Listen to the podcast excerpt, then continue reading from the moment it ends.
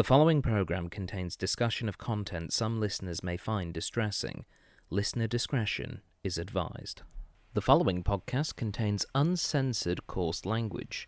Listeners are advised that some of the following content may not be appropriate for those under 15 years of age.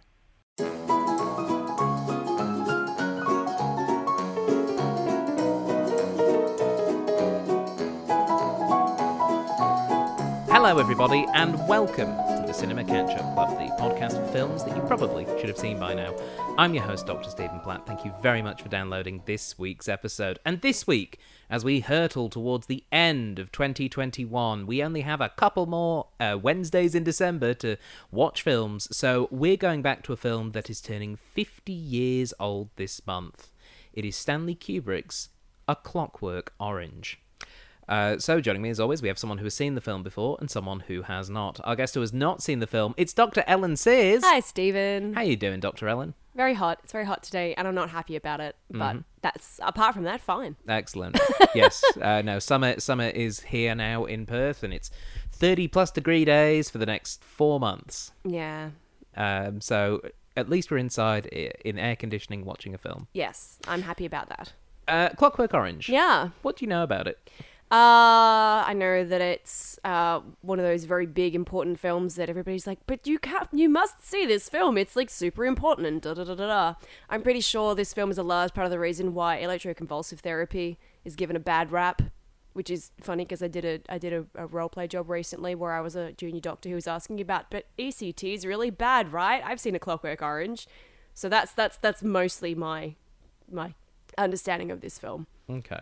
And with, with, with Kubrick in general, Yep. um, are you are you a fan of his films? Have you I seen don't them? know. I don't know what other. Have I seen any of his other films? What else has he done? Murray's just looking at me horrified. Uh, some little films called The Shining, nope. 2001: A Space Odyssey, Nope. Paths of Glory, Nope. uh, Eyes Wide Shut. Nope. Technically AI, although Full he, Metal Jacket. No. I haven't seen. I, maybe I haven't seen any of his films ever. I know you've. Lolita, d- I know Barry you- Lyndon. Doctor Strangelove. I haven't. No, I'm not Doctor Strangelove. Not Lolita. No. What else did you say, Stephen? Barry Lyndon. No. We could go back to the killing, but no. Okay, so you're not. I haven't seen any Kubrick films. Okay. Sorry. Well, this is going to be your, your initiation, and uh, I mean, from what I understand, if I'm going to say watch a Kubrick film, yeah, he said 2001. I, I wasn't on that. He didn't put me on that episode for the podcast, so admittedly, it was the second ever episode. Like I was, I was on the first one. Yeah. So you know, yeah. Um, so, so, so, um, yeah, this is going to be your your introduction. this is going to be to my introduction to Kubrick. Well, from, thanks, Murray. I, from, from from what I understand, this is probably a good one to start with for my first one for Kubrick. Is that correct? Or is that well, the person that can tell us it is Murray Jackson. Uh, Murray, is this a good one to start with if you've never seen Kubrick? Of course, it's it's it's in It's a my classic. in my humble opinion, um, it, it it's my it's his best and my favorite film. oh Um, perfect? So it's the which- perfect one for me to start with. Well, then. yeah. I mean, a lot of people would say 2001, or yeah, maybe even Doctor Strangelove. Um, but uh, yeah, in terms of um, an intro, uh, look, it's there are bits there that are going to be very in your face. Okay, um, this film when it was released was highly controversial. Um, in my uh, country of origin, New Zealand, this actually attracted an R20 certificate, which basically meant they didn't want you to go and see it, but they really couldn't see a reason why they couldn't release it. So Right. it came as close as you could be to being banned in New Zealand, Wow. um, which really, that's one of the reasons I was so entranced with the idea of watching this film as a kid. Mm. And my introduction to this was not the film. My introduction was the soundtrack album, which one of my sisters had, and I played to death and was just, you know, looked at these images on the cover and went, I really want to see this film. Mm. Don't understand why, but it, apparently it's horribly violent and it's got this cool music, and I must see it. Mm. And when did you first see it? Uh yeah, I'm trying to think when that was. I have memories, and memory does cheat as you get older. That I got a bootleg copy of this on VHS from the UK uh, when I was about 17, 18 years old. because I also have memories that I might have suggested to my teacher at school when we were studying the book in my final year that maybe you know I could bring along the the VHS and we all watch it together. Um, And I bet they were like, mm, I I had once again had memories we actually did that. oh my Um, gosh. But yeah, it, it, it was definitely via bootleg VHS. Mm. Mm. And uh, I suppose, in a vague, non spoilery sort of way, what can people who've not seen Clockwork Orange expect from this film? Uh,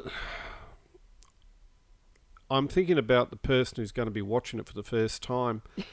you should expect that there is going to be some violence in there and Yes. some violence perpetuated against women. Yes. Um, and that's going to be confronting. It's still confronting after 50 years. Mm.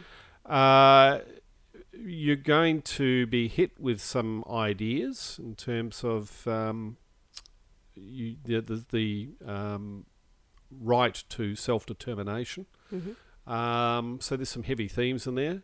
You're going to see an outstanding performance by Mike, Malcolm McDowell, um, and you're going to see some beautiful Kubrick photography because no one photographs films uh, better than Kubrick. Uh, so yeah, you'll see all those things. I hope Mm. uh, you'll also have a laugh at what passes for uh, the future, uh, because this is set in a Oh, dystopian okay. future society, Oh, brilliant. um, and there's a lot of uh, very 70s furnishings and clothes throughout this film, Mm. which is a delight to watch. Excellent. Well, with all that being said, shall we watch A Clockwork Orange? yeah, let's do it. Okay, for those of you listening at home, pop in those DVDs, load up those streaming services, and prepare to go singing in the rain as we watch A Clockwork Orange.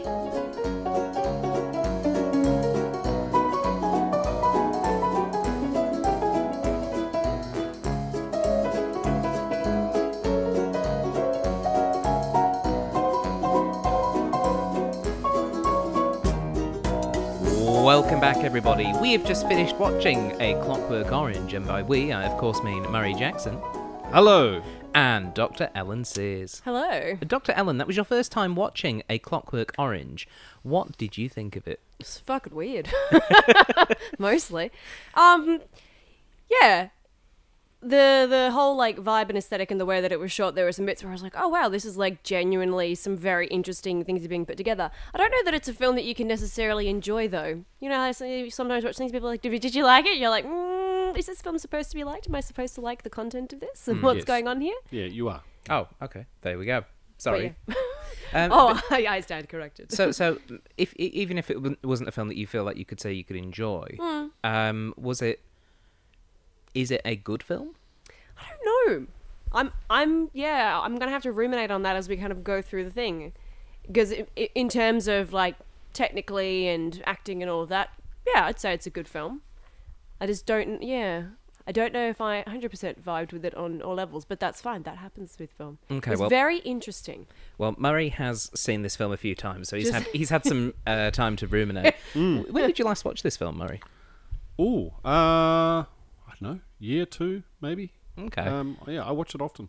and how was it revisiting on this occasion? Um, yeah, it was great, except for the fact that uh, you know uh, we had some technical difficulties from time to time, uh, which uh, bugged me. But uh, apart Mm. from that, um, no. Um, yeah, I always enjoy watching this film. Mm. Uh, I always find something different in it, and um, I'm just one of those people who, for some reason, really enjoyed his last year of English at school, uh, and when we studied this novel, and just completely um, understood the themes, Mm. loved the message that it was giving, um, Mm. and just totally embrace it. And I think, you know, it's one of the rare instances where the source material, the novel, is brought to life, and if if anything, even um, uh, blossoms on screen. Right. Okay. Because um, I've I've not read the original source material, but Mm. um, it, it is one of those films which has the has the reputation of being like a good adaptation, or like an adaptation that got the spirit of what the book was Pro- about. probably helps if you bring the, the author of the original book in as one of um, the, uh, the the co-screenwriters. I mean, Hmm. that depends. That didn't go very well for uh, J.K. Rowling on the most recent Fantastic Beasts films. They are awful. Hmm. But yeah, she, but you know, that's just her in general. she's a hack, so you know. Yeah. Amongst other things, yes. yeah, she's no Anthony Burgess. No. No. Um, so the film uh, s- story is uh, we follow Alex, troubled youth, uh, in a. They don't say the time I, period. I don't think Alex feels he's all that troubled. No, no. honest. No, he doesn't. but but we do. I think that's the important thing. Uh, Yeah. and he's just got a a couple of boys ladding around, beating Yeah. the shit out of people, raping Yeah. ladies. Like, yeah. You it's know, just it's, a fun Saturday afternoon. he like, is a he is a spec in the uh, sort of Hmm. future dystopian sort of thing that we we come to see in a lot of subsequent things. It feels Oh, very yeah. Although uh, it was actually written at a time when youth violence was on the rise, so um, kind of makes sense. Yeah. It, it, yes, it is. It, it, is set in a near future, or supposed to be set in a near future, but at the same time, um, was also, I suppose, prescient in, in some regards of, of the times that Burgess wrote the novel in. Well, I mean, the whole thing about dystopias is that it's meant to be sort of like magnifying something about our own world and then transplanting it into like a, a futuristic sort of thing. Usually, with usually dystopias and utopias are set in a futuristic something something, um, and a lot of times with them. So in this case, it was that like the the the the sex and the violence and those kinds of things was what they were specifically focusing on. But you know, that's that's been done in lots of different ways in lots of dystopian media is thinking about um, things like well, contemporary examples like The Handmaid's Tale, which obviously is a television program at the moment, which is specifically about um, infertility and how okay, what happens if all these women are suddenly infertile? How is that going to change the world? So same, But also, same uh, same sort of thing. Also, a commentary on choice as well. as this is, Absolutely. yeah. Yeah, absolutely. And that idea of okay, prison reform might be a good idea, but how is the best way to maybe go about that that isn't actually going to like just fuck people up even more? Yeah. And And I'm presuming this is an R-rated film. Is it an R-rated film? it, it still? is an R-rated Oh, film. Excellent. yeah. So we can swear as much as we want on this one. Woohoo! Yes, you can, uh, should you wish. Uh, but If I yeah, wish. I- I think it's. Try and try and do it in Nadsat. That would be uh, more interesting. I did find the use of Nadsat a little bit um, alienating, and I feel Because it's really toned down from the book. Take Yeah. my word for Is it. that the use of language Yeah. specifically? yeah, so, you know, w- words like droog and, and all those other terms because it, because I, I understand. I think it's it- beautiful. It's a combination of English, Mm. Russian, and some other Mm. languages. Um, and I, I I feel as though the the way it is used by the performers didn't alienate me. It was just what the words themselves Mm. were. But I, at no point was I lost in terms of what was the meaning of what they were saying. Oh, you because can get a pretty good gist of what Yeah. they were talking about, even if you're like, I don't know what the f- Alex and his droogs. And I think if you watch it uh, again, you know, if you do choose to repeat the film, you'll find that you you, you wade through it really easily, and it actually becomes a little sort of musical on the air. Hmm. Um, It's kind of like reading Shakespeare. And I can't believe I've just made that comparison, but you get to the point where if you read it enough or if you act it enough, you just start reading it like it's just regular English. It was the same sort of thing here. You get used to the language as you go through, and it sort of gets to the point where you're like, oh, yeah, like I've, I've got the gist of this, even if I don't know exactly what every single thing is. Well, one of the reasons that um, Malcolm McDowell was picked to play Alex was Hmm. because of his comfort in performing Shakespeare Interesting. and that that sort of language, which is has a basis in English, but isn't the way that we understand it contemporarily. yeah. But he made it sound very naturalistic, and I think this is a good point to jump on.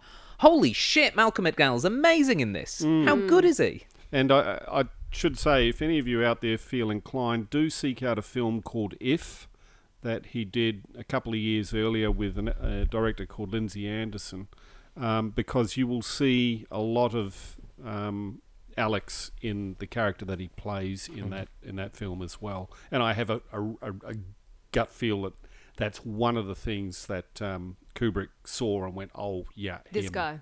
Uh, He, he he carries this film. He absolutely has to as well. Like getting that bit of casting was so integral because he is in almost every scene in this film, Mm.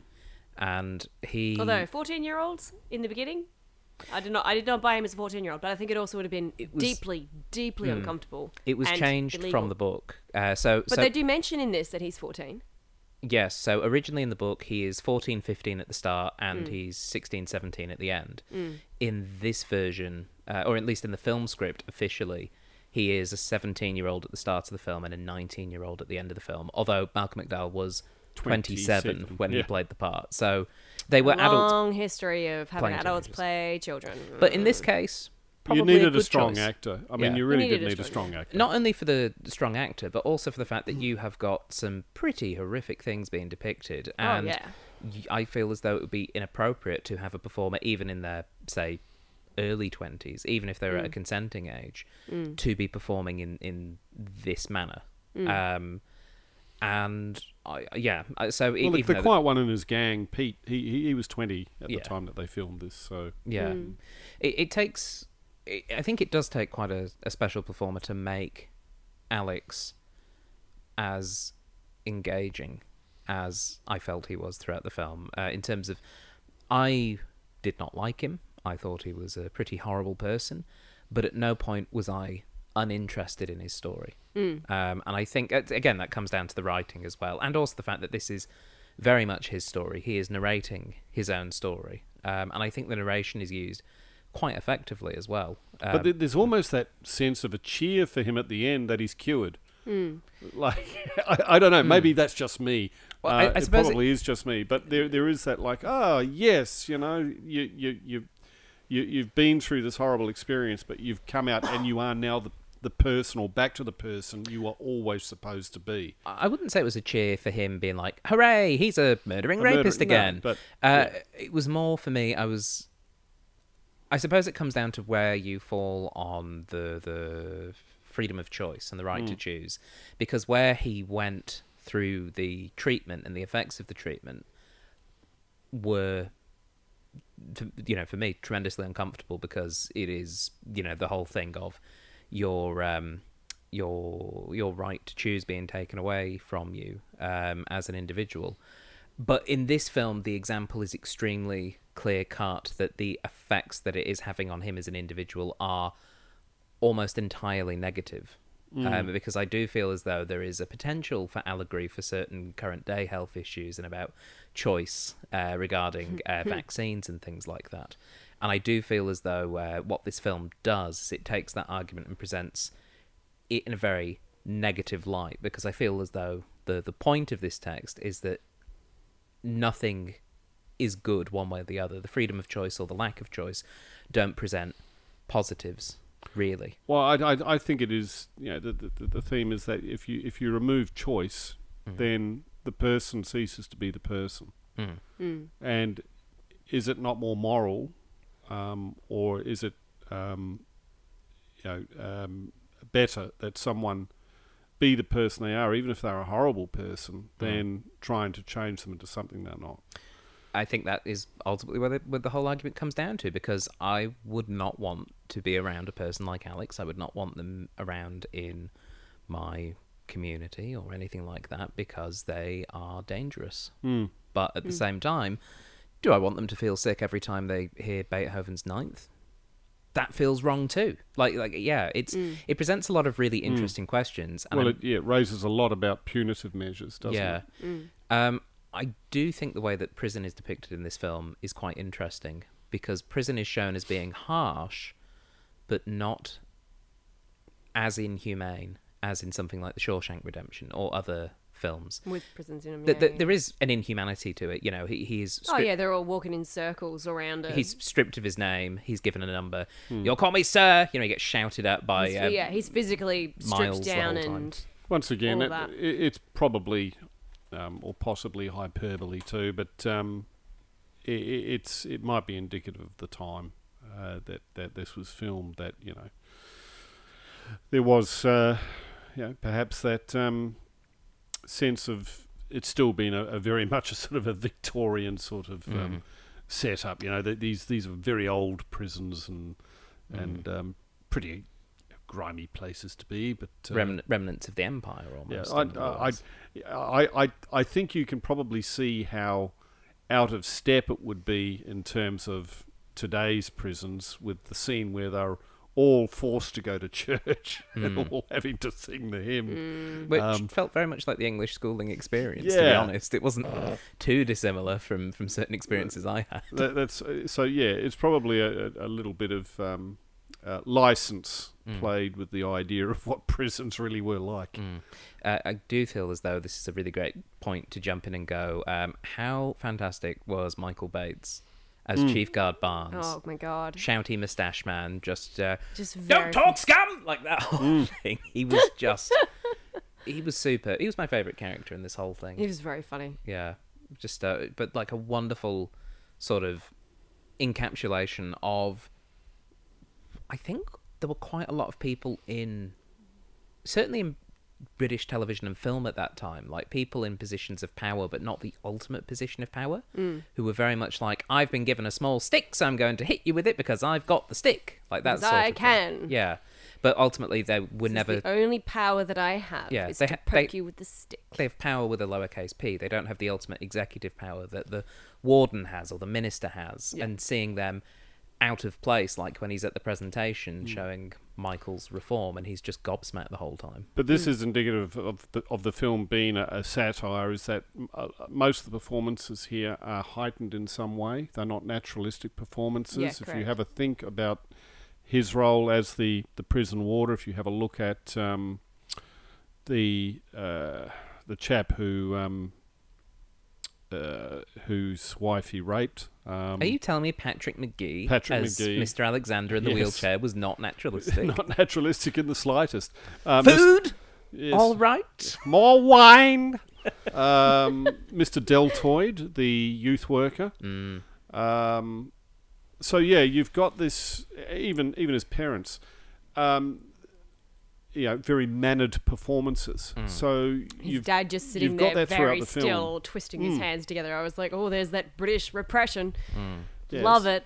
so yeah, and that's all to bring out the satire. So I think it's Yeah. it's necessary and and a lot of fun. Um, The depictions of violence and rape are one of the things that this film is most well known for, and indeed part of the reason why it has got such an interesting history. and terms Adrienne of- Corri's rape is still particularly unpleasant to view. Yeah, and I, I think it's quite interesting that for characters, or for like a, a main character who begins and ends the film with positive attitudes towards uh, violence and rape, the rapes and violence were never depicted as glorious acts, with the, from my perspective at least, with the exception of the the warriors style gang fight that they have at the start of the film when they stop a rape when alex and his friends Yeah. interrupt the other gang in camo and they have that fight to the rossini music and that's shown as being like quite fun almost Yeah. but all the other I feel like the fact that they were gonna. I don't know. Yeah. I Yeah. think if you're cutting the clothes off a woman who is struggling violently against your attempts whilst you're singing singing in the rain, Hmm. um, that that has a, a you know, certain amount of um, attitude to it. It does, but I, I, as a viewer, I didn't sit there going like, "Oh, this is fun" or "This is funny." That like even the very obvious juxtaposition of singing like a happy show tune, like singing in the rain, whilst Well, I mean, as well, that's doing that. Yeah, and I mean that Yeah. idea of um, juxtaposing a really awful scene with a really upbeat jazzy song is something that we've seen in film since a lot. Yeah. and it can be used in a really effective way because it kind of highlights that horror even more of like, oh Jesus, this is Well, it, it highlights the banality of the thing. yeah Um, for th- yeah for them yeah And that's the thing is, I don't feel as though at any, I don't feel that at many points in this film, that what Alex is doing is being said, oh, this is the way to behave, this is correct, this is right. Because ultimately, Hmm. the second half of the film is just here are the consequences of your actions, Yeah. where he gets beat up by the tramps. You know, he gets Oh, his past comes back to yeah, revisit him. The, the only thing that doesn't happen to him is is he he doesn't get raped. Like that that is that is pretty much the only Hmm. or, crime or he squashed by a giant dick. True. Although David Prowse may have squashed him a bit when he was carrying him around. Hmm. David Prowse is huge. I know this is like big man is big. He's not exactly a headline, but in this he just looks like a man mountain. It's incredible.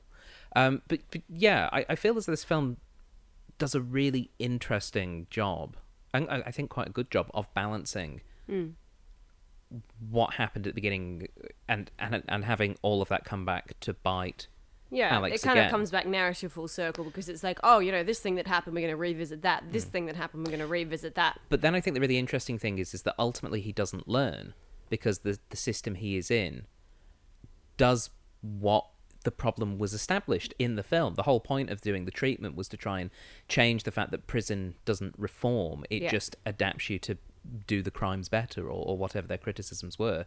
And then the government do exactly that. They sort of they they enable Alex and he's cured and ultimately nothing is fixed, which is why I think it's a really fantastic dystopian film because there is no way out. Well, it's the the thing is, what's going to happen to Alex next? Mm. Yeah, well, Um, my view is he's going to be the poster boy from Yeah. here on in, and he'll be indulged, and And he'll get away uh, with and he'll get away with it um, because he's covering up the mistakes. Uh, yeah, so correct.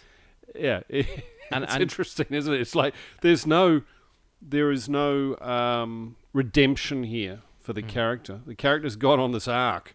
We've seen the redemption, or we thought that we there was redemption, And then there. it's like, oh no, and then it brings us back Mm. to where we were at the start. And I feel as though, and it's really interesting how Alex has no sympathy from anyone when he comes back out. And I think the treatment is flawed because, or at least the film tries to depict this treatment as flawed because people then.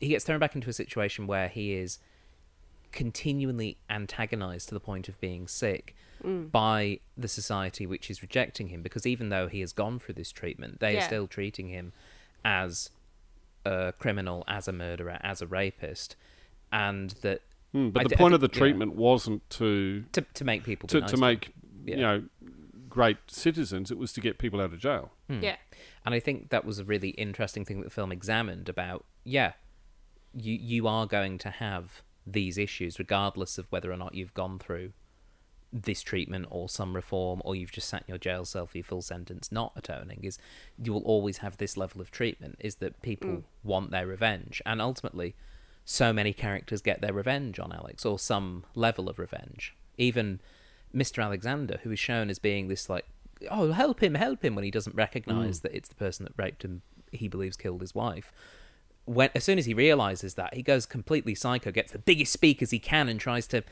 blast him to death with Beethoven's Ninth But isn't it mm. terrible now? Mr. Alexander's been put away by the government. You know, he's been shut away mm. as a, as an enemy of the state. Uh, you, you go, the the guys really didn't cut a break, did he? I mean, you've got every sympathy for him wanting to take revenge but on he's Alex. he's doing political writing and you know telling people the wrong things Mm. about us, and we're not going to get voted back in again, and we want to stay in power, so Mm. we'll just make that little problem go away. Yeah, it's it's fascinating. As Mm. as as someone who hadn't seen this film before, I can really see why people were very um, drawn to it because it, I I feel like uh, one of the drawing factors is come and see this thing, which is hyper violent and sexual and all these things, and it's like come for this, stay for the um, philosophical and political intrigue, Hmm. and it's very well paced. I, I think there, there isn't really much you could cut down from this film. No, and I, that's why I think it still works. I, I, I put my hand up and say, yeah, obviously it looks in terms of the production design and so on very dated, but um, in It's quite terms, theatrical, especially like that establishing shot at the very beginning where they're in the milk bar and it just pulls back and back and back, and there's that Mm. very long dolly shot. Now, I, as, as soon as that like started pulling back, I was like, okay, the Kubrick stare, I know what that is, fabulous. And then it just kept pulling back and back and back and back, and I was like, yep, you're very much introducing all the things now. Great. And then by the end of it, I was like, yep, that's very, yep. yeah, That so pretty that much establishes most of what you need to know about the world. shot shocks you, but then you get pulled into the greater world, like you know, his parents' house, and you're immediately taken. I I think, you know, as as the viewer today, out of the film for a moment, just staring, you know, open mouthed at the horrendous taste that you see on on display. Um, I love how so yeah, the production design has is. has very very much dated, but Mm.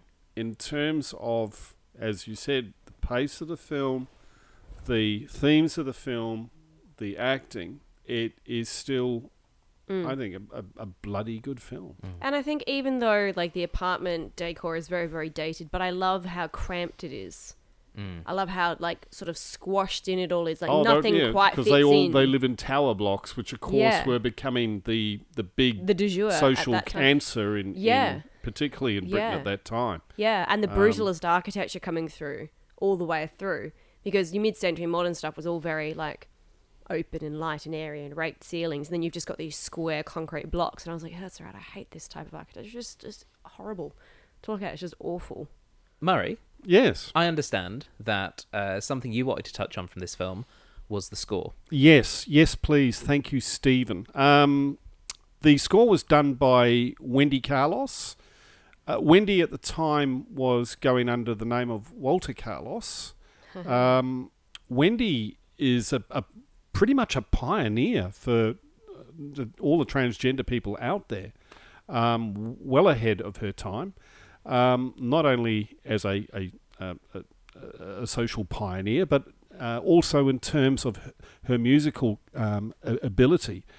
Uh, the score in this is just something to behold. It's it's brilliant. Um, she was one of the pioneers of uh, electronic synthesizer music. She was um, a developer of the Moog synthesizer, uh, and you know one of the things that really captivated me about this film before I'd even seen the film, as I said to you before, was the soundtrack. I used to play it endlessly all the time, and her way of taking something like you know, the, the, the, the funeral march um, at the at the funeral of Queen Mary um, and, and turning it into the, the, the, main theme of of this um, film uh, in, in a way that you know the the music's instantly recognisable to those who've who've ever watched the film uh, or had any um, uh, feeling uh, or, or or exposure to it. Um, yeah, I I just think really this is one of the great soundtracks. Even though yeah, a lot of the music, yep, it's just classical music, um, but if you also look at the way that um, Kubrick choreographs that music to the violence in the film. It's it's so well. I mean, as soon as the Rossini started playing, Yeah. I, I even said, Thieving Magpie is Oh, such a great. I was like, piece. oh well, this this can only be a positive scene because this music is so light. And oh no, they're trying to assault that woman. Oh, there's a gang fight. And I mean, look, it's been yeah, it's been used a few mm. times since, It was including in Sherlock and various Yeah. other bits and pieces. it was it was really well done and like tying in the Beethoven, even to the point where the doorbell of the Alexander's place are the first four notes of of the Ninth Symphony. Really? Yeah. Uh-huh. Yeah, I only called it the last time we heard the doorbell, but yeah, it's it's Beethoven. And I think the way that that's been integrated in the whole film is is really clever. And just like you know that minister saw he liked Beethoven in his mm. in his And just went. cell. And like oh, oh, you mean in this horrible video there's a Beethoven symphony? It's your favorite one? yeah. Who put that in there? Mm. But yeah, look, I, I just as I say, I wanted to touch on on Wendy Carlos. Wendy Carlos has influenced uh, so many people who do the soundtracks of the movies that you watch today. I'll give you a recent example: Trent Reznor and Atticus Ross, and the music from um, the social. Uh, what's it called? The so- um, what about Facebook? Social network. Thank you, social network. A social network. Uh, watch the extras on that, and you get a semblance there of how indebted these guys were to the work that Wendy Carlos pioneered 30, 40 years prior to that film coming into play. Um, yeah, I, I, I just stand in awe of it. I think it's it's it's one of the most brilliant soundtracks. Would you guys like some trivia about A Clockwork Orange? yeah. Go on then, surprise me. Okay, all of this trivia was sourced from IMDb, so if it's not true, don't blame me. The first bit of trivia the doctor standing over Alex as he is being forced to watch violent films was a real doctor to ensure that Malcolm McDowell's eyes didn't dry up. I must admit, I found that very hard to watch. I don't like eyes being messed with in films. Uh, I wear and- contact lenses, so for me, I was just like, it's not fun, but you know. Yeah, I was like, bleh. Like, it was just like his eyes are getting real dry. Please keep doing what you're doing. At least he had like. Don't watch any Lucio Fulci films Okay. then, okay? I'm Okay. At just least he had you a, at least he had eye drops on tap. Unlike you know a, a couple of months back, we watched the Doctor Who film. with Yeah. Paul McGann, and they had a similar sort of thing with the little eye things open. I was just like, Yeah. Well, there's so many sucked. things in this film that have, has sort of become a trope. um, elsewhere. Oh yeah, the the false eyelashes and the, Yeah. the that that very iconic imagery of that, and You, then the you, you yeah, know when you the eyes reference pulled The. Simpsons, you've made it. Pretty much, yeah. Uh, the snake, Basil, was introduced to the film by Stanley Kubrick when he found out that Malcolm McDowell had a fear of reptiles. The stated purpose was to make McDowell's character seem more intimidating, but secondarily, it functioned as a practical joke by Kubrick. Wow, That's cool. Jesus Christ! Yeah, I will admit, a lot of the trivia from It's just IMDb Stanley Kubrick being a dickhead. is, is Stanley Kubrick being a dick to people. So I haven't included all of them, but some of them are in here, uh, just because I think it. I think it is kind of important to to discuss Kubrick himself as well. He's he's come up when we've done some of the other films before, Hmm. And about his um, his methodology with working with. I'm trying to think how, how many. Every scene I was looking at, I was thinking, how many times they film that? Well, ap- ap- I mean, apparently in this film. They did do a fair few takes, but it was no way near the sort of legendary The Shining 127 takes level. Um, partly because he'd just come from doing Space Odyssey and then his failed Napoleon film, uh, which which never got off the ground, and so he wanted to shoot something that was simpler. So a lot of the lighting that was used, a lot of the effects were stuff that film students at the time were using. Like they they used a lot of natural light. They really pulled back on the technical things, and I think as a consequence, because he had less control, there were less takes. There was still an incredible amount of control, and there were still days where they would do multiple takes of the same thing. But this film has a reputation of having less of an issue with that than uh, films that would come later on when he had more resources again. And he did have some very good actors in this film. He absolutely did. Um, the Korova Milk Bar was named after the Russian word for cow. Uh, Moloko, written on the wall, means milk. The bar's sculptures were based on the works of the sculptor Allen Jones. Stanley Kubrick had the milk dispensers emptied, washed, and refilled every hour as the milk curdled under studio lights. Can you imagine just statues filled with curdled milk? I, I must admit, Well, the only time the dispenser was ever used was by Dim. Hmm. Hello, Lucy. yeah, I, I must admit, I kind of did want a glass of milk partway through the film. I don't know what that says. I like a glass of milk every now and then, and I Uh, don't. do, do you like it from a ceramic nipple or? I've never had it from a ceramic nipple, No. so I can't say whether. I'm whether or very not glad to hear that. I would like it. That's not to say he won't, Ellin. But Mm. just you know, I, I haven't yet. Not yet.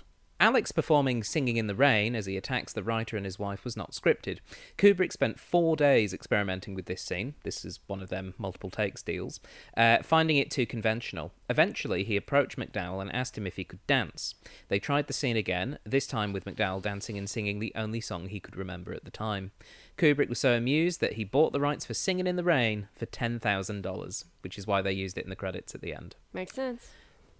When Malcolm McDowell met Gene Kelly at a party several years later, oh, awkward moment. yes, um, how do you imagine Gene Kelly taking this, Ellin? Uh, Old Hollywood. mm, he was probably fucking horrified. Either that or he was just like, wow, I never really thought of doing it. Yeah, there's so many ways that he could have done the, the, the actual scene in the rain scene, Mm. as he found out. Yeah, he could have just murdered the policeman he walks past. With his umbrella, yeah, just Yeah. stabbed him right Just in give the him eye. a couple of swift kicks. yes. Uh, funnily enough, uh, Gene Kelly wasn't a fan of this. Um, when McDowell met Kelly at the party, uh, Gene Kelly turned and walked away in disgust. You know what? Yeah, I can understand that. Mm. That's um yeah, old school Hollywood musical man, and he would have been like, "But this is like a happy musical, and it makes people happy and does things, and you've just sullied this song forever for everybody." I could see him being pissed off about that. Mm. Yeah, he was pretty upset. So. Understandable. Fair enough. Um, Stanley Kubrick had his assistant destroy all of the unused footage for this film. So there- Interesting. there will, so no director's cut. there will be no direct. Well, I mean, this was, I guess, the director's cut. is- Yeah. Um, but y- you know, there won't be a, blooper reel. a, a. I can't imagine a Stanley Kubrick blooper reel would be much fun, to be honest. it would just be someone getting him wrong and him going "fuck" off camera. Again, again. Uh, according to Malcolm McDowell on the commentary track for the 2007 DVD release, the sped up sex scene uh, was originally filmed as an unbroken take lasting 28 minutes. Uh, so this is when he was with the two ladies in his bedroom. So, some impressive prowess. Yes. Uh, apparently, uh, it was meant to be shorter, but the actors involved were um, Enjoying themselves. getting carried ca- carried away. Kubrick was apparently shouting off camera, "Y- "You can wrap it up now. S- stop it, Malcolm!" Like that kind of thing. So, but no. Uh, apparently, that yeah, they they thought let's just keep going. Um, so yeah, that was 28 minutes. I do like the fact that at one point both of them are getting dressed, and the next thing you know, it's the kit comes off again, and they're back into it. Yeah. Yeah. Uh, Stanley Kubrick was very impressed by Jorg Pelver, uh, the voice actor who dubbed Alex in the German language version. He sent a letter to Pelver expressing his fascination uh, with Pelger's voice and admitted that it suited the character even more than Malcolm McDowell's voice. Pelver was then personally selected by Kubrick to provide the German voice for Ryan O'Neal and Barry Lyndon and Jack Nicholson in The Shining. Ah, there we go. Yeah. So he loved he loved Jorg Pelver apparently. I've never heard the German uh, dub of this. Well, apparently it's it's as close to what Kubrick wanted, just Fantastic. wrong language. Uh, contrary to popular claims, this movie was never officially banned in the UK. No. Um, it was originally given an X rating in 1971 and was withdrawn from distribution in 1973 by Kubrick himself. One of Kubrick's reasons for withdrawing the movie in the UK was that, according to his wife, Christine, he and the family had received death threats because of the film. In the 1980s and 90s, British fans who wanted to see this movie would have to order it from video stores in other countries, usually France. In 1993, London's popular Scala Film Club showed this movie without permission. At Kubrick's insistence, Warner Brothers sued and won, causing Scala to close in near bankruptcy. In 2000, the year after Kubrick's death, the film was released again throughout Great Britain and given an 18 rating. Hmm. And I think it's So that might explain the possible source of my um, dodgy VHS, mm, possibly from France. possibly from France. Mm. Yeah. I think it is really interesting that Kubrick, uh, not just because of the death threats, there were also uh, instances of copycat crimes. Um, there was a there was a sexual assault where the perpetrators cited this film as something that inspired them. There was also, uh, I think, a young man was beaten up, and the people that beat him up were like saying they wanted to be in a gang like the, the Droogs were at the start of this. So it's film. essentially like young guys watching Fight Club and being like, "Oh, this is the best film," and I'm like, "Mmm." but like an early example of it. Like, uh, yeah, it like- would have been one of the first examples of films. It's like I don't think you've quite gotten the gist of what this film is actually about. I think you've just been like, "Oh, these guys are like being violent. Yeah. I want to do that." Yay! So, the um, film I'm doesn't sure- explicitly I'm tell sure me if not the film to. hadn't existed, they all would have been little angels. Oh, Yeah, Yeah. it's. I, I I- I agree with the sentiments both of you have given out, but I think it's really interesting that Kubrick withdrew the film and that he went no, no. This people uh, he couldn't withdraw it in America. He didn't have that pull, but he Yeah. could get it withdrawn in in Britain and did. no, and, this is bullshit. Sorry, no. yeah, and you don't get you don't get to have the thing. Yeah, and he didn't You really- can't if you can't play with your toys nicely, then And you yet, can't for have them. years after, he made us watch Barry Lyndon. Yeah, well, there is that, but I mean, he didn't really even like talking about this film uh, after afterwards. After I think partly because of that and because of. yeah, I think Kubrick was pretty famous though for leaving films behind after he'd made them, He's like, I've done that. put them out there, and yeah, that's it. That's fair. Filming the rape scene was very difficult, and the original actress cast in the role quit because she couldn't do it. The part was recast with Adrienne Corri, who was said to have been furious at the large number of takes that Kubrick required uh, because this was part of the four day reshoot, Yeah. um, feeling it ought to have been done swiftly, uh, which is fair enough. Which is probably exactly what they would do today. Yeah. Um, and yeah, look, let's face it, there wouldn't have been any counselling, there wouldn't have been anything No. in, in Mm. terms of that on set. Um, I can imagine it would have been very upsetting for her. And I think it's an interesting question for performers to to think about and consider when it comes to performing work which has um, even sex scenes in general, but Yeah. but specifically sex scenes which are non-consensual in terms of the text. Yeah. Um, I, like.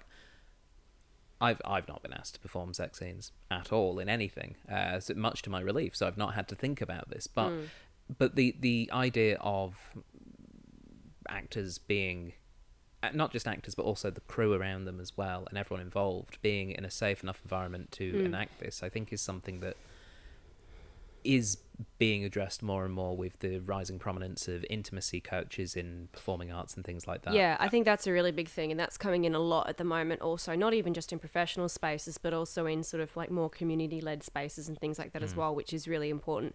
And you know, like I've, I, you, you and I were in a production of Titus Andronicus a couple of years ago, Stephen, um, on stage, and I played Lavinia, who is raped and mutilated. She has her hands cut off, and I remember explaining to one of the um, the actors who played one of the the rapists. Um, because he basically says the line, "Well, we're gonna, we've killed your husband. We're gonna drag you off and like rape you on his dead body, essentially." So it's it's horrific, um, and I feel. But the the thing with that was that the people who I was working with, the two boys who were um, Lavinia's rapists, were really lovely, really lovely young men. And every time we came off stage, and they'd been like climbing all over me and like grabbing me and stuff, and they were they were very respectful. And it was all very well blocked, and I was I felt very safe. And then we'd come off stage, and they'd be like, "Are you okay? Like, are you all good?" And I'd be like, "No, like, stop being nice to me. I have to go back on in a second to be traumatized." Like, you know, like Yeah. it was that kind of a thing. But it was mm. it was nice to be so well looked after by them because in other circumstances it could have been really horrible Yeah. and you know i'm sure there are a lot of people out there who wouldn't be comfortable with performing those kind of scenes because they have their own baggage attached to that kind of violence You, and you have to remember too. This this is, as I say, it's the early seventies. Yeah. There's um, there's no. Um, basically, you're an actor. You're a hired person to come along and do a job. yeah Uh, so there really isn't that um, sense of needing you to feel safe or anything No. along those lines. And that's yeah, it was the same year I think they did um, that Last Tango in Paris was filmed. And if you read the um, uh, I forget her name, um, Ms. Schneider. If you read her account of what happened in that film and on set in that film, you realise how different things were mm, back then mm, as opposed to today. And it's really only in recent times that you know you talk about intimacy coaches. That probably wasn't a term that was even around ten years ago. Hmm. So yeah, I, I can yeah four days. Yeah, I can imagine it would have been fun to turn up to work. yeah And I also can't imagine any actor in the 1970s being able to tell a director Yeah. how to shoot their film. yeah and a male Oh, director not- not and a male Stanley director as Kubrick. well Exactly, yeah. yeah no the idea of telling a male director yeah no this is not how it's going to fly like no wonder the first actress quit Yeah. i can understand that This movie is one of only two movies to be rated X on its original release and then be nominated for Best Picture at the Academy Awards. Could you name the other one, Murray? Hmm. Rated X. Mm-hmm. Jeez. Um. Crikey. I can give you a clue. Go on. It came out before this film. Yeah, I, I was going to go along with that. Um, I don't know. No. Okay. It was 1969's Midnight Cowboy. Ah, yeah. Okay. So, yes. Yeah, we didn't like the gay overtones. Uh, no. Are you homosexual? Looking directly at his knob as he asked the question. Ah, just again, that film needed comic relief round about there, and I'm so glad we got it. Anthony Burgess originally sold the movie rights for this film uh, for five hundred dollars because he needed quick cash. He sold it to Mick Jagger. Jagger intended to make it with the Rolling Stones as the Droogs, but then resold the rights for a much larger amount. Ken Russell was then nominated to direct because of his style. That would have been a different film. it would have been very different. Um, originally, for Ken Russell's version, Oliver Reed would have played Alex. Yeah, not great as No. a choice. No. Um, jesus he was well older than McDowell. Yeah. Um, and yeah, if you need any proof of that, watch The Devils. That was made, I think, the same year, 71. Other actors who turned down the role were Tim Curry and Jeremy Irons for playing Mm. Alex. Tim Curry might have been interesting. Mm. I feel like he sort of got his version of this with Rocky Horror, his sort of cult hit uh, Yeah. film thing. There were elements of this that were a little bit Rocky Horror. Again, David Prowse, just wandering around with all his muscles out. um, Stanley Kubrick once said, "If Malcolm McDowell hadn't been available, I probably wouldn't have made this film." Uh, Anthony Burgess initially distrusted Kubrick as a director, but was happy with the final results. He felt the film later made the book, one of his least favourite books he had written, overshadow his other work. Hmm, that's true. Mm, absolutely. Uh, when Alex is being drowned, there is a barely perceptible microcut in which Malcolm McDowell was able to use the oxygen mask that was hidden in the water. Uh, the bath was muddied using bovril, a beef extract. Ah, So he was basically just in like very, very thin gravy. Jesus. it did go on Yeah. a long time. yeah. well, wherever and that microcut was, it was very I couldn't see it. I was looking and I couldn't find it. Interesting. This was also the first science fiction film to be nominated by the Oscars for Best Picture. Interesting. And it's interesting because it, uh, it is a science fiction film, Yeah. But it's not often talked about in the science fiction film canon. I mean, Hmm. yeah, it's sort of there's a, there's a fine line between science fiction and dystopia, isn't it? Hmm. And they don't always go hand in hand with each other. yeah, But people often think they do. yeah, but I mean, dystopias come from science fiction. Correct. Hmm, But the So- science fiction aspect's probably also in the treatment. Yeah, Mm. yeah, uh, it's it is interesting, and I, I was surprised that this was the first film that was considered science fiction that was nominated. But I suppose it makes sense. Given Makes that, sense. Yeah, your fifties, you had all of the B movies, and it was really only with stuff like Forbidden Planet that was sort of breaking into the mainstream. Mm. But yeah, I mean, day the, the day that the Earth stood still might have had a chance. possibly. The title was translated into Serbo Croatian as The Orange from Hell or Paklena Nara. Oh, no, I'll try that again for our Croatians. Paklena Naranka or uh, Paklena Pomoradza in Serbian. I apologise, I'm, I'm not from the Eastern uh, Europe area. Um, this comes from the term for clockwork bombs, uh, or machines from hell. The Italian title and the French title uh, were also uh, somewhat misleading uh, because they gave the impression that the clockwork orange was more like a hand grenade, whereas uh, what Anthony Burgess intended was that uh, this was a natural creature transformed into a machine. Fair enough. Yeah, so just some fun language ones there for you. Stanley Kubrick and the actors uh, hewed so closely to the book that sometimes they didn't use the formal screenplay on set, but carried the novel around, and would just use pages from the novel to create the scenes. Hmm. Which is maybe partly why it felt so close to the book for you. Yeah. No, it's screenplay. Fuck that. I mean, it has been something like 40 years or, or close to 40 years since I read the book. And uh, just a, you know, on, on, a, on a, a, a unrelated trivia note, um, kids out there, uh, if you see anywhere a film for sale or rent called A Clockwork Blue, uh, it's not a sequel. It's not a sequel. Okay. Is it even remotely inspired by? Uh, n- no, Okay. no. It, the, the, the clue is probably in the word blue. Ah, Hmm. Smurfs. Yes, yes, there is a lot of certainly a lot of action, a lot of happy people. Okay, okay, good to know. Good to know. Uh, Malcolm McDowell claimed that Stanley Kubrick conducted screen tests of actresses for the nude scenes by having them read Shakespeare during the screen tests, while the camera operator zoomed in for a close up of their breasts. Kubrick then had prints made of the breast close up so that he could flip through them in his office. However, McDowell claimed that the unintended consequence of this method was that Kubrick realised he could not identify the actresses he wanted.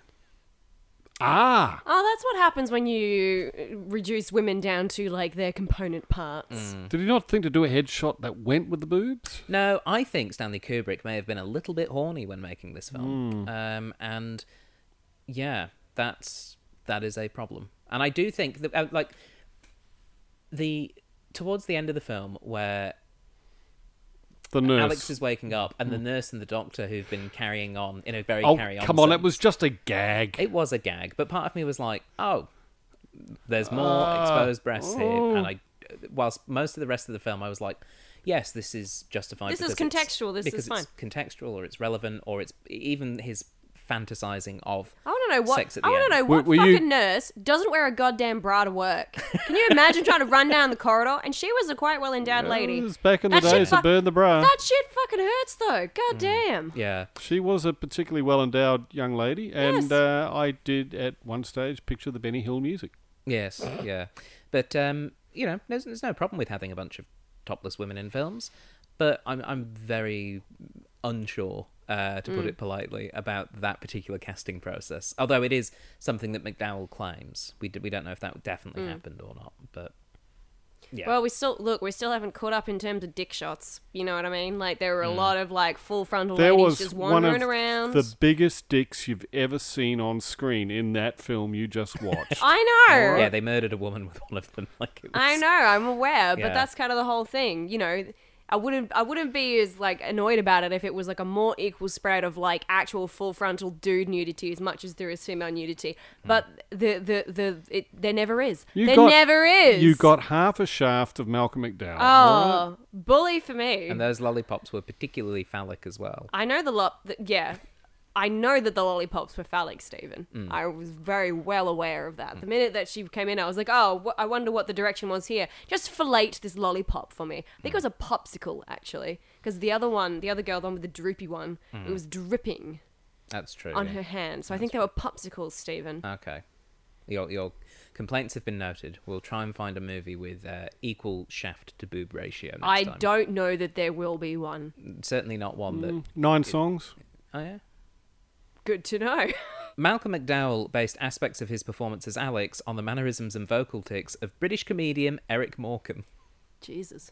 Yeah, I can go with that. Yeah. yeah, okay. Particularly during the dinner scene. The dinner scene. yeah. Mo- munchy wunchy lomticks of toast. Yeah. Hmm. I was just waiting for an ambulance to go past and him go, oh, we'll not sell ice cream going that fast. Little Ern. Hello, Little Ern. And finally, during an interview with The Guardian in 2019, Malcolm McDowell claimed that he negotiated a salary of $100,000 and 2.5% of the profits, but Kubrick told McDowell just to take the $100,000 as Warner Brothers would never agree to the percentage deal in addition. Much later, McDowell bumped into a Warner executive who said that the 2.5% must be keeping his bank manager happy. Apparently, Kubrick kept that percentage for himself. Ah, Oh, what a shithead. Yeah. Excellent. So yeah, Kubrick, maybe not the best human being. In But fact, a smart one. I'm going to get rid of the maybe. But not a smart the best one. human A smart one. A, a conniving one, maybe we can put that way. and a pretty dab hand at putting together a pretty good film. Yeah. Hmm. Yeah, a really good film. Yeah, uh, but uh, we're not here to judge Kubrick because I feel like he get very low scores. We are here to judge um, and score a Clockwork Orange. And Ellin, you get to go first because it was your first time watching a Clockwork Orange. What would you give this film out of ten? I'm gonna give it six giant dick sculptures out of ten. Yeah, okay, so six. So like, Yeah, good, not great. yeah. I don't know that I'd be rushing back to watch it again in a hell of a hurry, but I'd probably watch it again in some capacity. Okay, uh, Murray, what about you? Uh, well, Stephen, you know, it's unabashedly, this is one of my favourite films, um, and I can't give it any less than 10 Bolshevik blockos, thank you very much. Um, I, I just, I, I love this film. I'm sorry. Uh, that's me. It's always been on my top 10 list. It will always be on my top 10 list. I think it's um, brilliantly put together. Um, it's superbly acted and it's yeah, it's a message film. Oh, who can't love a message film? Come on. Um, Yeah, I, I think it's a very compelling film, um, and I I wasn't particularly looking forward to watching it because of things that I'd heard about it, but also knowing that it was Kubrick and having seen The Shining and really thought that that was a fantastic film, and having watched Space Odyssey all those years ago and really um, enjoyed that, I, I was sort of umming and ahhing about like, ah, it, partly just because of the knowledge of the troubling content. I feel as though I have seen much worse in other films uh, for this program. Um, Yeah. damning it with faint praise. and I, I think it's a really interesting film. I think it's got a lot going for it, and I, I think a lot of that comes from the book and, and what the book was attempting to communicate. But it does feel as though this film has has captured the spirit of that and done a really good job of discussing this really interesting and complex idea about choice and morality. Um, And the prison system. and, and the prison system indeed but it's probably not one that I'll watch again for a while. It's not one that I'm gonna. I don't want to sit down and rewatch it again immediately, or indeed, you know, maybe in a month. Um, I don't think I'll be going. Oh, let's watch Clockwork Orange again. Um, but it, no, it- and I, I wouldn't expect that either. Yeah. I, I don't think it is a film that most people are going to return to, and Mm. I, I completely respect that. yeah, Um, it might it might be different for those of us that you know studied the book and did the book in year twelve Mm. English and, Mm. and embraced it. Um, Yeah. and, and that's probably my estimation, or yeah, my estimation of this film is coloured by that. Yeah. Mm. And I totally, totally put my hands up and say that. Uh, On also the back of the fact that I pretty much love everything Kubrick's done. Yes, I'm the guy who actually sat through Barry Lyndon and went, I don't see what everyone hated about this film. Um, So, you know, that's totally understandable. yeah, I, I think for me, I'm gonna give it seven and a half symphonies out of ten. I think it's Not a ninth symphony. no, no. I really, if, if I, I really kind of wanted to give it nine. Be- just to do Be- that joke. Beethoven seven seven and a half. Yeah. fizzes. I'm surprised no one used nausea burps as their uh, as their rating. Yeah. Yeah, again, Malcolm McDowell could burp on command, Hmm. and I think when I can too. You that- just have to swallow air. Yeah. may we pretty have a burp on command? oh, very nice. Hang on a sec, I'll try. See, Ah, you just swallow. there we go. You just swallow a mouthful of air. Oh, it's easy. That And Malcolm can. McDowell's a hack. The problem is, is that if you swallow enough air, you can actually make yourself sick by doing that. Uh, I haven't gotten to the point of vomiting by doing that, but when I was a kid and trying to like, you know, y y- like trying to burp alphabets and things Oh, like yeah. that, yeah, started to feel a bit unwell. It was like, perhaps I, I should think stop Malcolm this McDowell now. would have taken that over the scratched cornea. yeah. I scratched my cornea once with a Hmm. with a with a book. It fucking hurts. yeah. Yeah. I like stabbed myself in the corner of the eye with a book that was wrapped in um, plastic. His Stuff his was with a metal book. stay. I'm going I'm going Malcolm on this one. Yeah, Yeah, you think he still, it still hurt. it still hurt. Yeah, look, uh, and with that discussion of eye injuries, we bring a close to today's review. Um, Murray and Ellin, thank you so much for joining me on this episode of the Cinema Catch Up Club. Thanks. for Yes, me. thank you, Stephen. And for those of you listening at home, thank you for listening in. We've only got a couple more episodes before the year concludes. so very well, very Yes. well, my little droogs. Indeed. And if you want to be uh, uh, up to date on those episodes, why? You can subscribe. iTunes, Spotify, SoundCloud, all of those services. Find us there, and you'll get a new episode each and every week. Uh, we've got plenty of droogs over on our Facebook page. Uh, just like the Cinema Catch Up Club page there, you'll get uh, news and updates every uh, week. In fact, more than once a week. You'll get uh, poll updates, things of that nature. Uh, so just search for us there. And of course, there is our Patreon for our droogiest of droogs. Um, who Hmm. Those who don't want a tolchock to the yarblockos. Indeed, uh, they uh, give us. Uh, I, I noticed they were still using the um, the pre-decimal system in the future in this film. Actually, when they took that one ten penny off him in the prison scene. uh, but if you want to give us uh, your pounds, shillings, and pence, uh, then head on over to patreon.com forward slash CCUC podcast, and you can get some bonus goodies there. But that's all for this week. So until next time, goodbye. Farewell. Bye bye.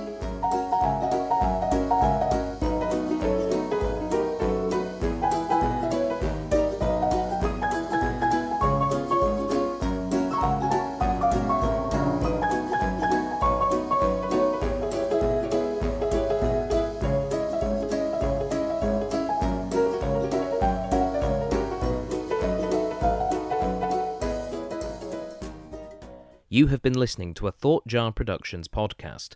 For more information, please visit thoughtjarproductions.com.